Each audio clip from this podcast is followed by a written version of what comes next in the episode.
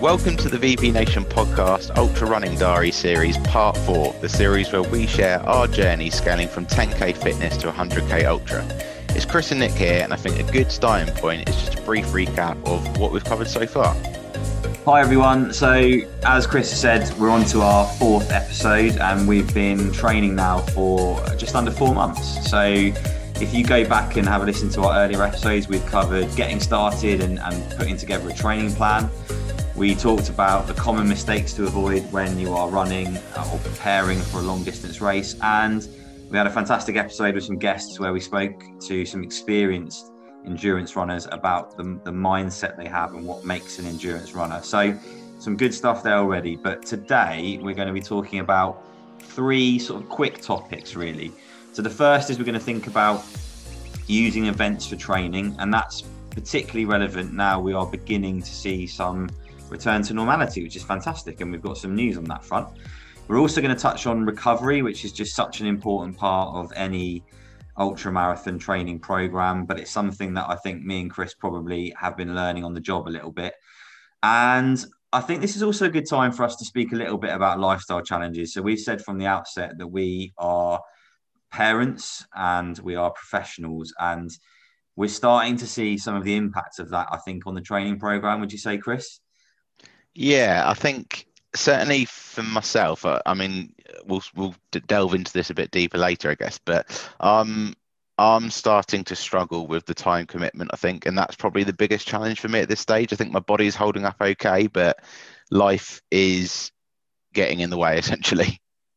Yeah, and I think it's a really valuable topic to cover because we said from the outset that we are not experienced ultra marathon runners. So we want to really give an insight into what it's like to start from a relatively low start point. And I think this is something that people who are interested in doing it will be very interested in hearing about. So, first topic, we have done something. We've done an event, which is really great. It was uh, it was exciting to be back out with other runners, and of course, you know, for me, when I imagine doing an ultra marathon, Chris, I always imagined that I would be doing quite a lot of events as part of the training. And obviously, that hasn't been the case up until now.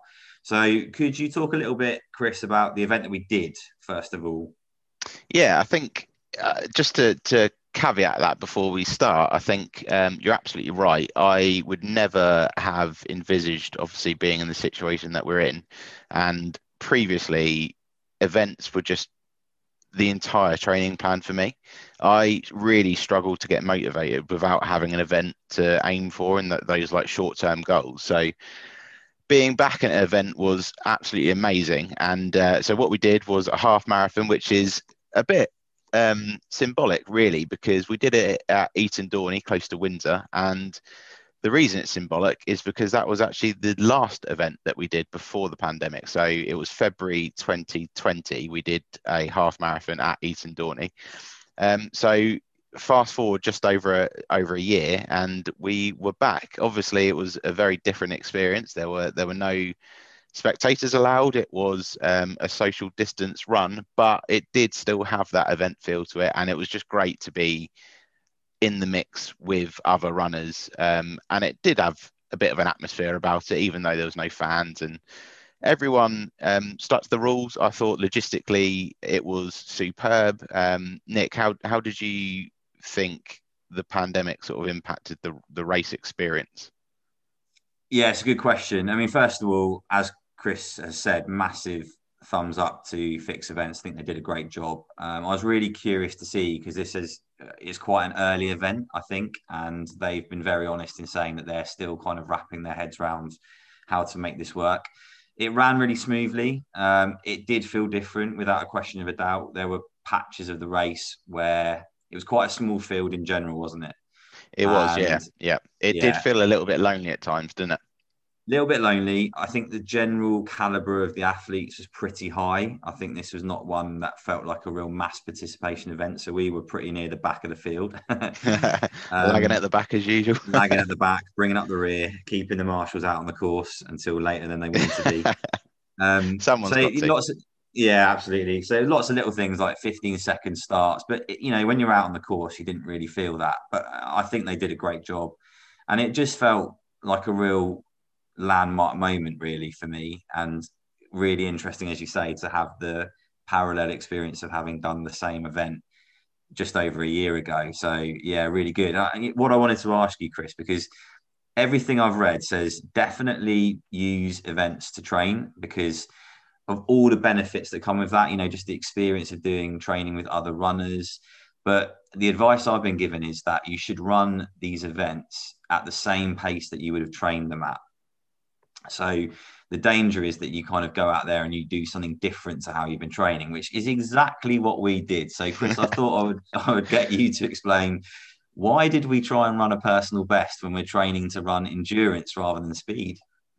It's a good question, and I think it's a, a very common mistake to make that runners think that because of the training they've been doing, they're fitter than they've ever been potentially. Um, but endurance running, particularly ultra running, maybe not so much for a marathon, but particularly ultra running, is very different. It's almost like you need to learn a new style and technique of how to run because you're running slower than your natural pace. So, all of my training, I, I said to you, Nick, before the start of the race, and I said, I actually don't know how I'm going to do here on the Half Marathon, even though I've done way more miles than I've ever done before, including the marathon training um, year because I haven't run like without stopping for such a long time. So we decided we were going to go for a PB, and we well we wanted to get under two hours, didn't we? Um, mm. And none of our training in the run up to that had, had been anywhere near that sort of average time. I think you need what nine nine minute nine second miles, is it, or nine minute ten second miles? Nine, nine, eleven miles. Nine, eleven. Okay, and pretty much all of my well, pers- personally, my uh, ultra runs are around the ten to 10, 30 mile mark on average. So it's a lot quicker than we've been going and training, and obviously without the stops. If you listen to the previous episodes, you'll know that for most of the long runs, uh, we've been doing the Jeffing run walk strategy to, to build distance and endurance. So again, uh, wasn't quite sure how that was going to go. So needless to say, we set out a lot faster. In fact, so I ran a 10k and 10 mile PB. So I, in a positive light, I'm definitely fitter, but I I wouldn't say I fell apart because I did come back okay, but the last uh, three and a bit miles were difficult um, for me personally. How did you find it, Nick? I think you hit the nail on the head. Um, my my mileage, my volume of mileage, like you, is so much higher than it's ever been. But actually, my speed endurance is not as good as I. Th- I, I thought that I would just be able to accelerate and hold the pace. Yeah. And, you know, I actually did run under two hours on that course uh, a year ago and I I just missed out on two hours this year. And I just I just felt like it's a very different kind of running. And I think the less and actually just to link into what we're going to be talking, we're going to talk a little bit about recovery later. I st- I'm still hurting now, and that's you know six days later, and I haven't Same. been getting that when I've been doing the slow runs. So I think it just goes to show that although running slowly and running high volumes can make you faster, I do think if you're just going to go and try and, and, and smash a PB, you need to to work in some specific training. I reckon. I totally agree, and I also ran that race faster a year ago, which is crazy to think that I ba- I basically did no training for that run, yeah. and yet I ran it slower this time, even though I've done the most miles I've ever run in a month um, last month, well, and I'm on for this month as well. So yeah, really, really interesting, but also just fascinating that you know the different types of running are actually quite different. Um, and you know, if I was training for a half marathon, I certainly wouldn't use the same training plan or training tactics as we're using now. So I think um, in general as well, over the last two months, my training like when I reflect on the training, I've kind of lost my way a little bit, and this will link into lifestyle. But as we're doing more longer runs now, and just so everyone knows, we were actually due to run 18 miles on the day that the event happened, but we decided to do the event and decided to go for the under two hours because one, obviously, it's less mileage than the 18 miles that we were supposed to do. So we um, thought that if we went for an intense effort as well, that would kind of make up for the extra miles. So mm. we've got a couple of big weekends coming up. We've got an 18 miler next weekend. We're nearing the first weekend of doing a marathon. But I think as that's happened and the longer runs have started um, upping in mileage, I in the last two or three weeks, my my rhythm of running is just completely gone. Um, so I'm doing the longer runs, but I've gone from running sort of four or five times a week to two or three. Um, and again, we'll come on to this with with lifestyle, but it's things like um, football's back, for example. So I've played a couple of games of football now, and it's muscles that you haven't used in a very, very long time. And Jesus, the recovery is is really hurting me at the moment. Mm. Yeah, I mean, I, I think this is a, a, good good point to sort of really hit that topic then, because I, I actually feel the same way. I think I, I've hit a bit of a plateau, and you know, we've been running like seventy ish miles a month now for the first four months of 2021. I think the next stage is quite a sharp jump. And I think you know there's there's a few things for me. So when when I started the training, I knew I knew the time commitment was massive, and it was it was about finding a way to make that work with family life, and that's been one of the big challenges for me, Chris. Which is I don't want to give up my whole weekend to running. It, that can't be that can't be how it works for me. So what I've been trying to do is, is get up and go really early on a Saturday. Yeah. You know, get back at a decent time and still have a full weekend with my boy and my wife. But I think when you start hitting like your 18 miles, your 26 miles, and you're not doing them quickly either, that's the other thing. You know, you, you are taking your time to get through those miles. It, it does start to really become, or your weekend, it starts to shape your weekend a little bit, I feel. Um, and I'm just really conscious of that at this stage. And I think, like you, I've, I've kind of preserved the long run, but the midweek runs are starting to suffer a bit. And I think that's work related. So I think we're entering a phase now where we're really having to to think carefully about that balance between training and life. Um, so I'm I'm really interested because you also have a young daughter. So how are you finding juggling the demands of being a parent and the intensity of ultra training? I think you've you've got it absolutely spot on. I would add there that the difference with ultra training and marathon training is that when you do a marathon training plan, let's say it's a 16 week one, some of them are even 12 weeks if you've got a good level of fitness. The the end goal is relatively near. The training plan we're doing, and this is where the lifestyle thing comes into it, is is it eight months? Nine months? Yeah. Eight months, I think. Yeah. So eight months is an extraordinarily long time to sacrifice life basically for running. And when I mean sacrifice, like if you were taking it very seriously, I mean, we are not taking it very seriously, is in like we're taking the training seriously, but we don't want to run it in a specific time, for example. But if you were, I would imagine that really keen ultra runners, you know, really do like let it consume their life because they have to. They, you know, they're healthy people. And while I would say I'm a healthy person, I do still want to go to the pub. I do still want to go out for dinner with my wife. I do still want to play five aside with my mates.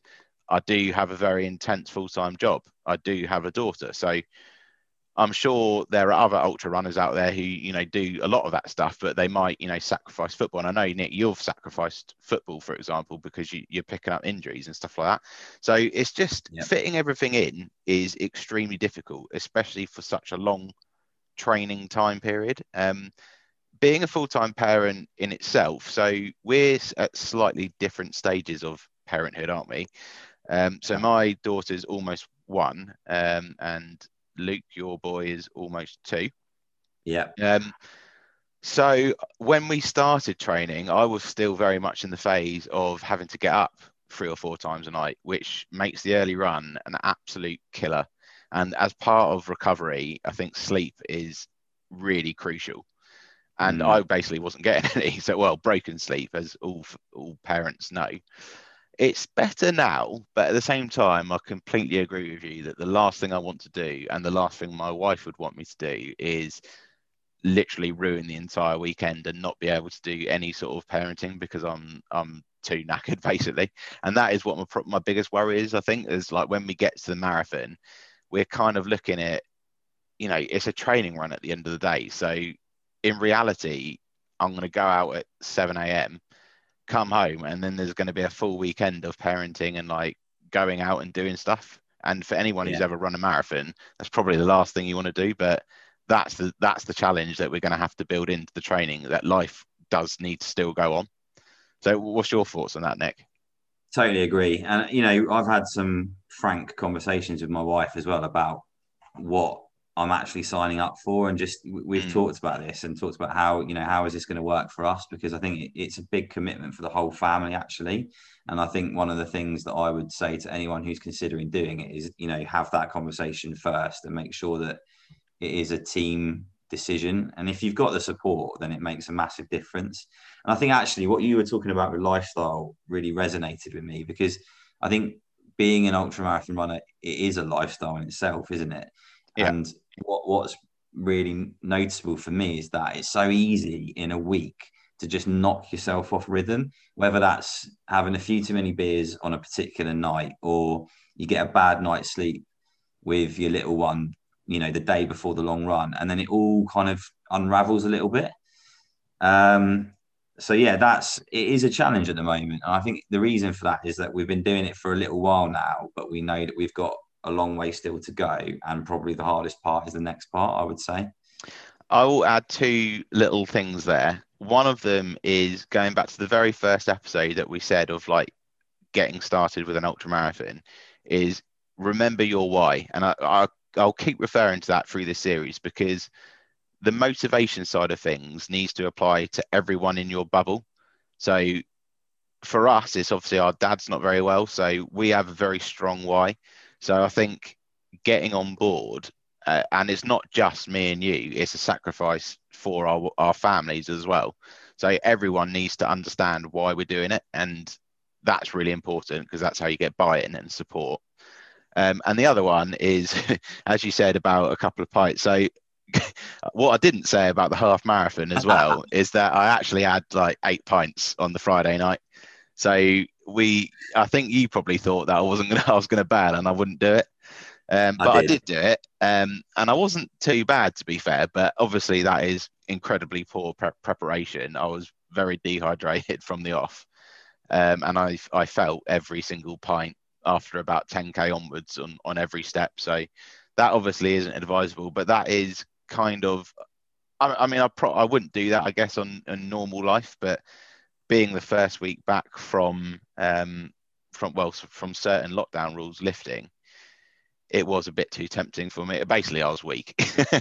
um, but that is that is what happens, I guess, and and they're the kind of things as well that you need to be able to deal with. You know, a hangover cannot write off a whole like half a week of training, and I've mm. i have been notoriously poor with dealing with hangovers in the past. So I mean, I'm still glad I did the half marathon.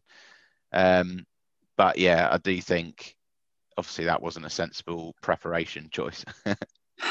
no, you're going to be tested here, Chris, because lockdown is easing and it's the summer. So this yeah. won't be the last time I suspect that we're having this conversation. well, even even today, weren't we? We were saying when can we do a virtual drink? And I said, How about Friday? And then I was like, Oh no, we're due to be getting up at 6 a.m. to do 18 miles. That's probably not wise. But though that's because everyone's been cooped up and you know people want to socialize now that is probably going to happen every week now that someone will suggest a drink on a friday whether it's yeah. in an actual outdoor area or virtually um, so yeah. yeah. again that's another thing that you've got to juggle isn't it because you don't want to sacrifice your social engagements as well you know we've all got friends and families that we want to see i don't want to be the person who's like oh i can't ever do anything because i've got to run a, a run a, mar- a training marathon that day um, yeah, so it's it's difficult. Yeah, I think that's probably what I'm struggling with the most at the moment.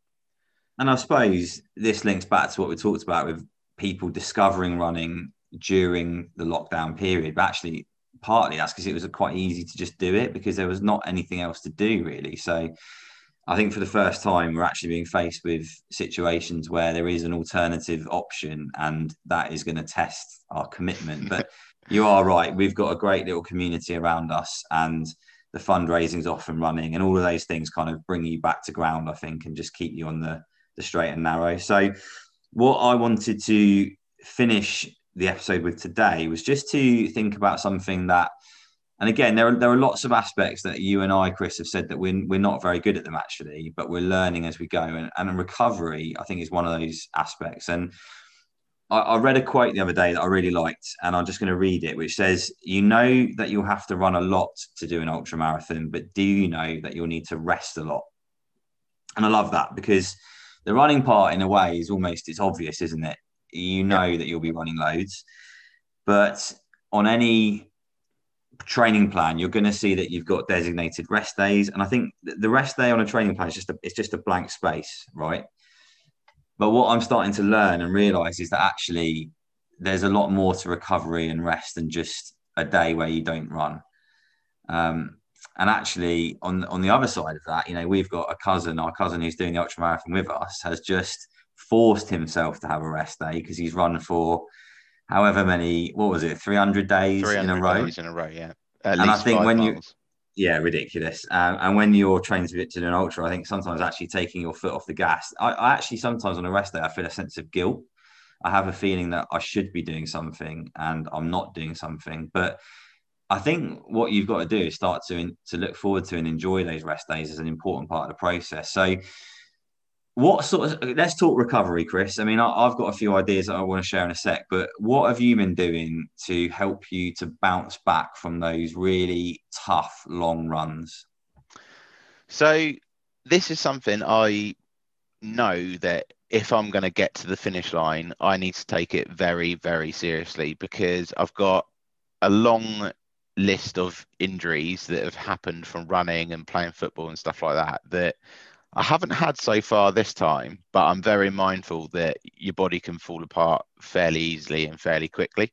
So for me, making sure that I'm in peak physical condition for me um, is is really important. So I've tried quite a lot of things, um, and well, I'll, I'll, just run through some of the things uh, I've tried. So I I've had a sports massage. I, I, spoke about that in a previous episode, but um, I think uh, well, quite a lot of people have said to me that particularly after long runs or quite intense efforts, having a proper deep tissue sports massage is great for just getting out all the lactic acid and um, helping your muscles recover quicker. So I am definitely going to have at least one a month now. Things are available a bit more.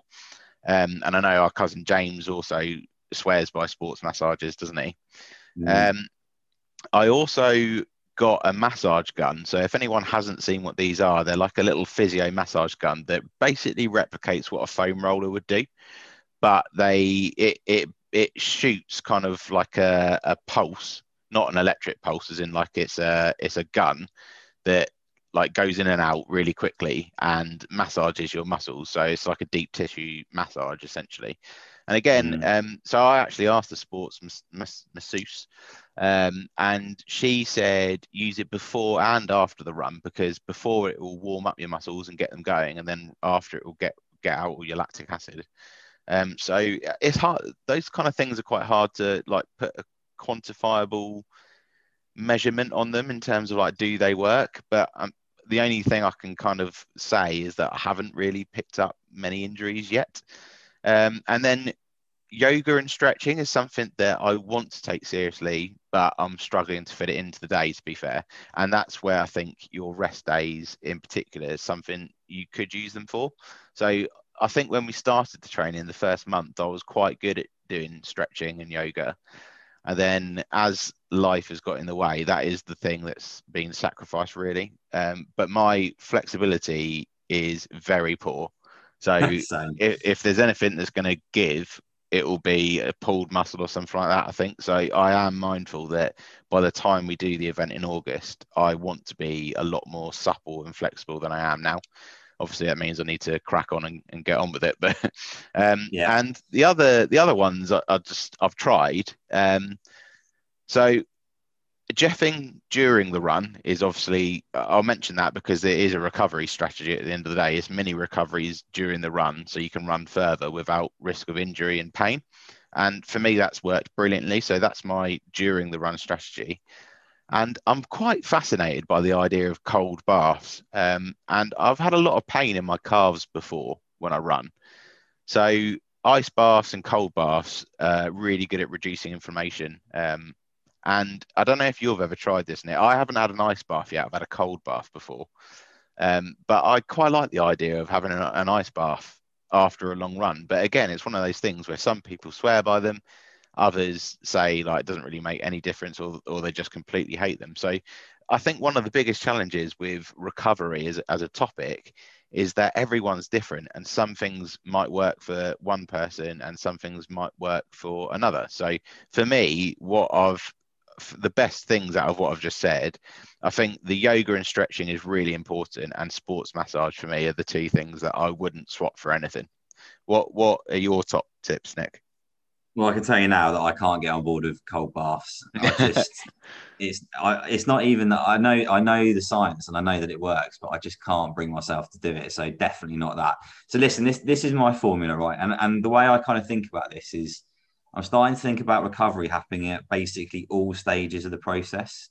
So you, you literally have it in your training plan while you're running, you're jeffing or you're running at an appropriate pace. You're not pushing yourself into the red on the long runs and the training runs. So that in itself is a way of, I think, helping with your recovery because um, it means that you're not kind of coming over that end line of the long run just completely burnt out and, and in the red.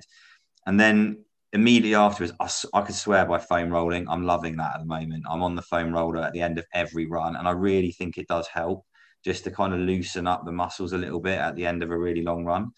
And then, of course, the other aspect is, is nutrition. And we, I know that we're going to talk about, we're going to dedicate an episode to nutrition a little bit later on, but you've got to get something inside your body quickly after the end of a race. So for example, after the half marathon, I was in a McDonald's drive-through within ten minutes. I, I, have no idea. Obviously, that isn't what a sports, uh, fair, you know, nutritionist would advise you to do. But I'm, I'm, kind of almost putting recovery at the front and center of everything I'm doing, if if that makes sense. So. Mm. Even at the end of my runs, I'm actually sort of slowing down for the last five minutes into a walk and almost thinking, right, my recovery started before I've even finished, and I, and I'm already thinking ahead to the next run because, and, and I think you said this earlier, Chris, like the the challenge here is basically to stay injury free. Like the thing that will stop us completing this race, I think, is an injury in training.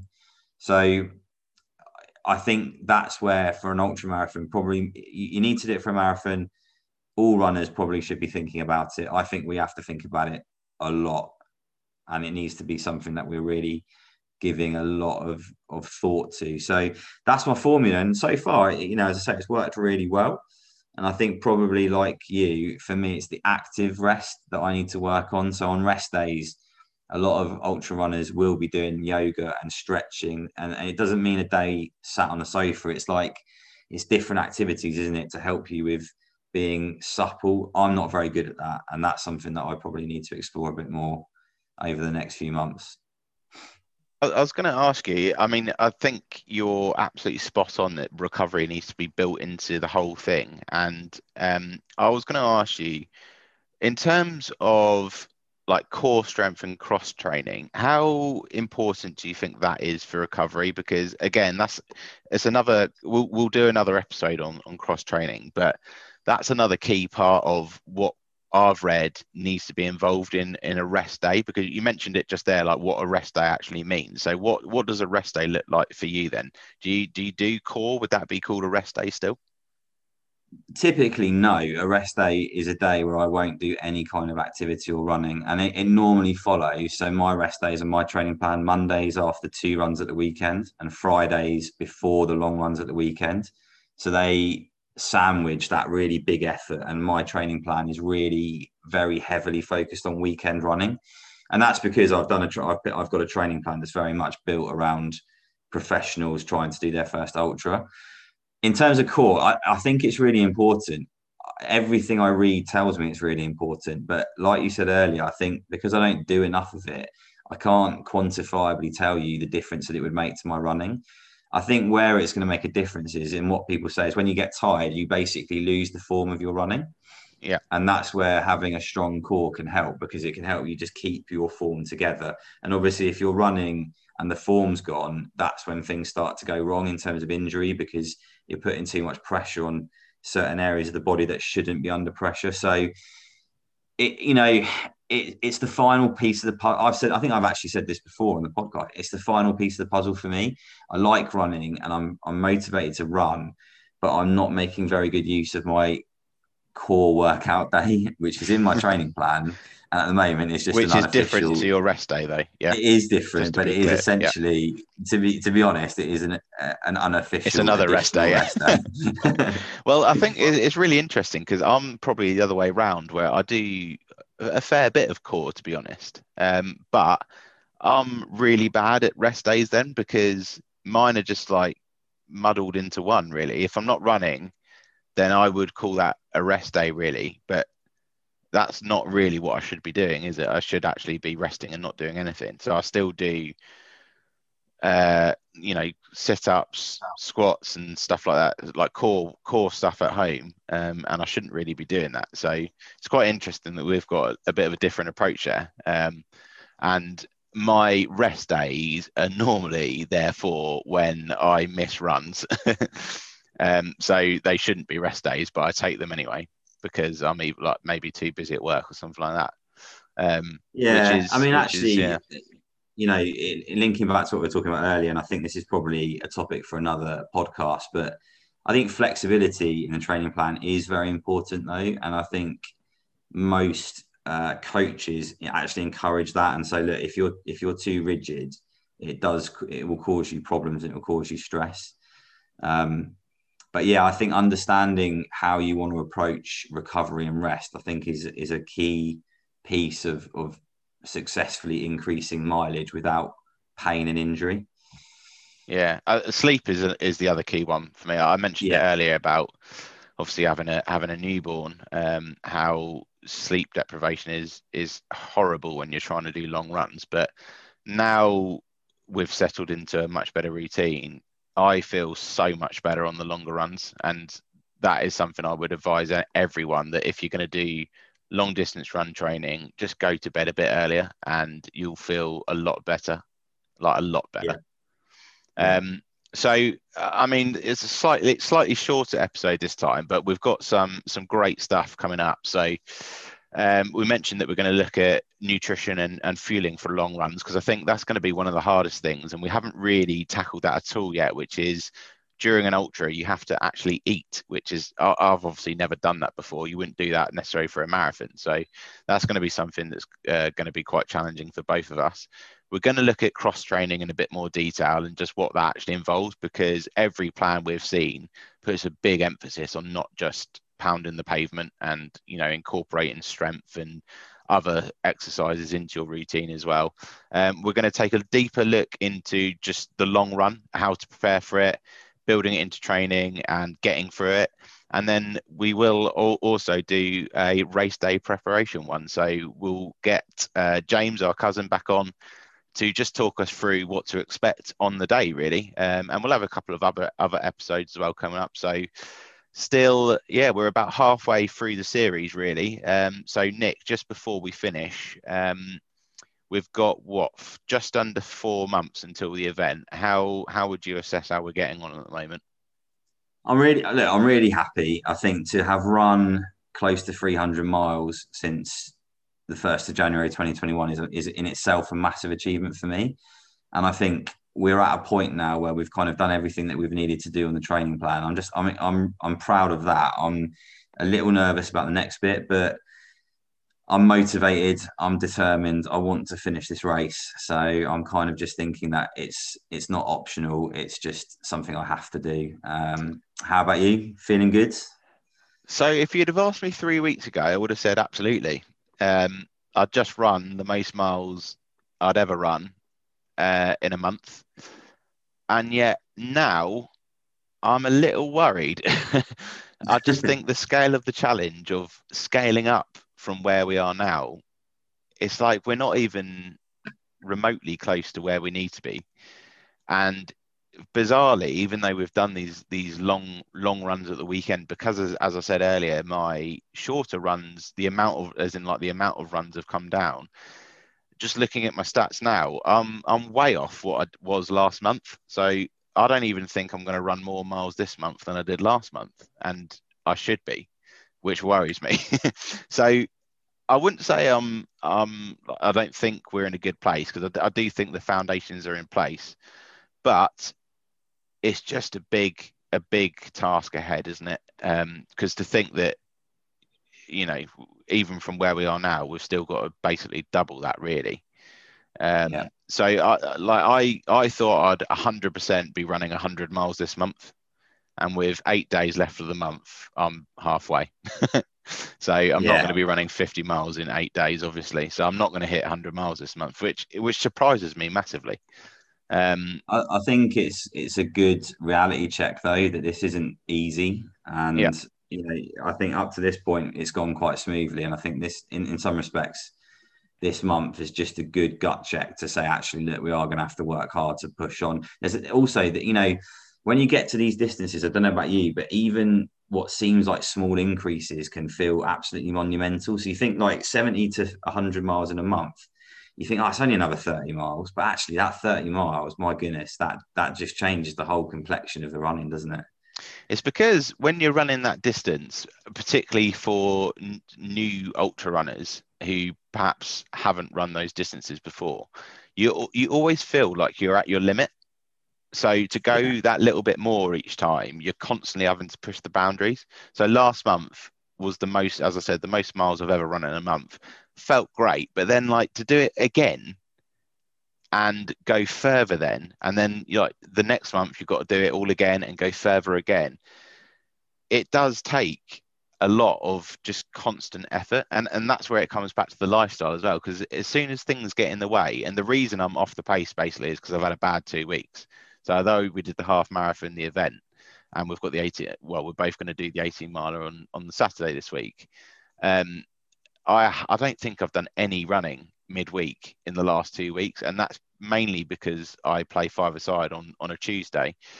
Uh, and football is something I haven't played in such a long time because of the lockdown. Um, it's just it's killed me for like three days, and that's mm. where mm. eventually, you know, I might need to make a decision where I just prioritize the ultra as we get closer to race day, and I'll have to sacrifice those things, I guess. But yeah, the lifestyle really has taken its it taken like a, a more forefront of of my uh, approach, I guess, and running has taken the back seat a little bit.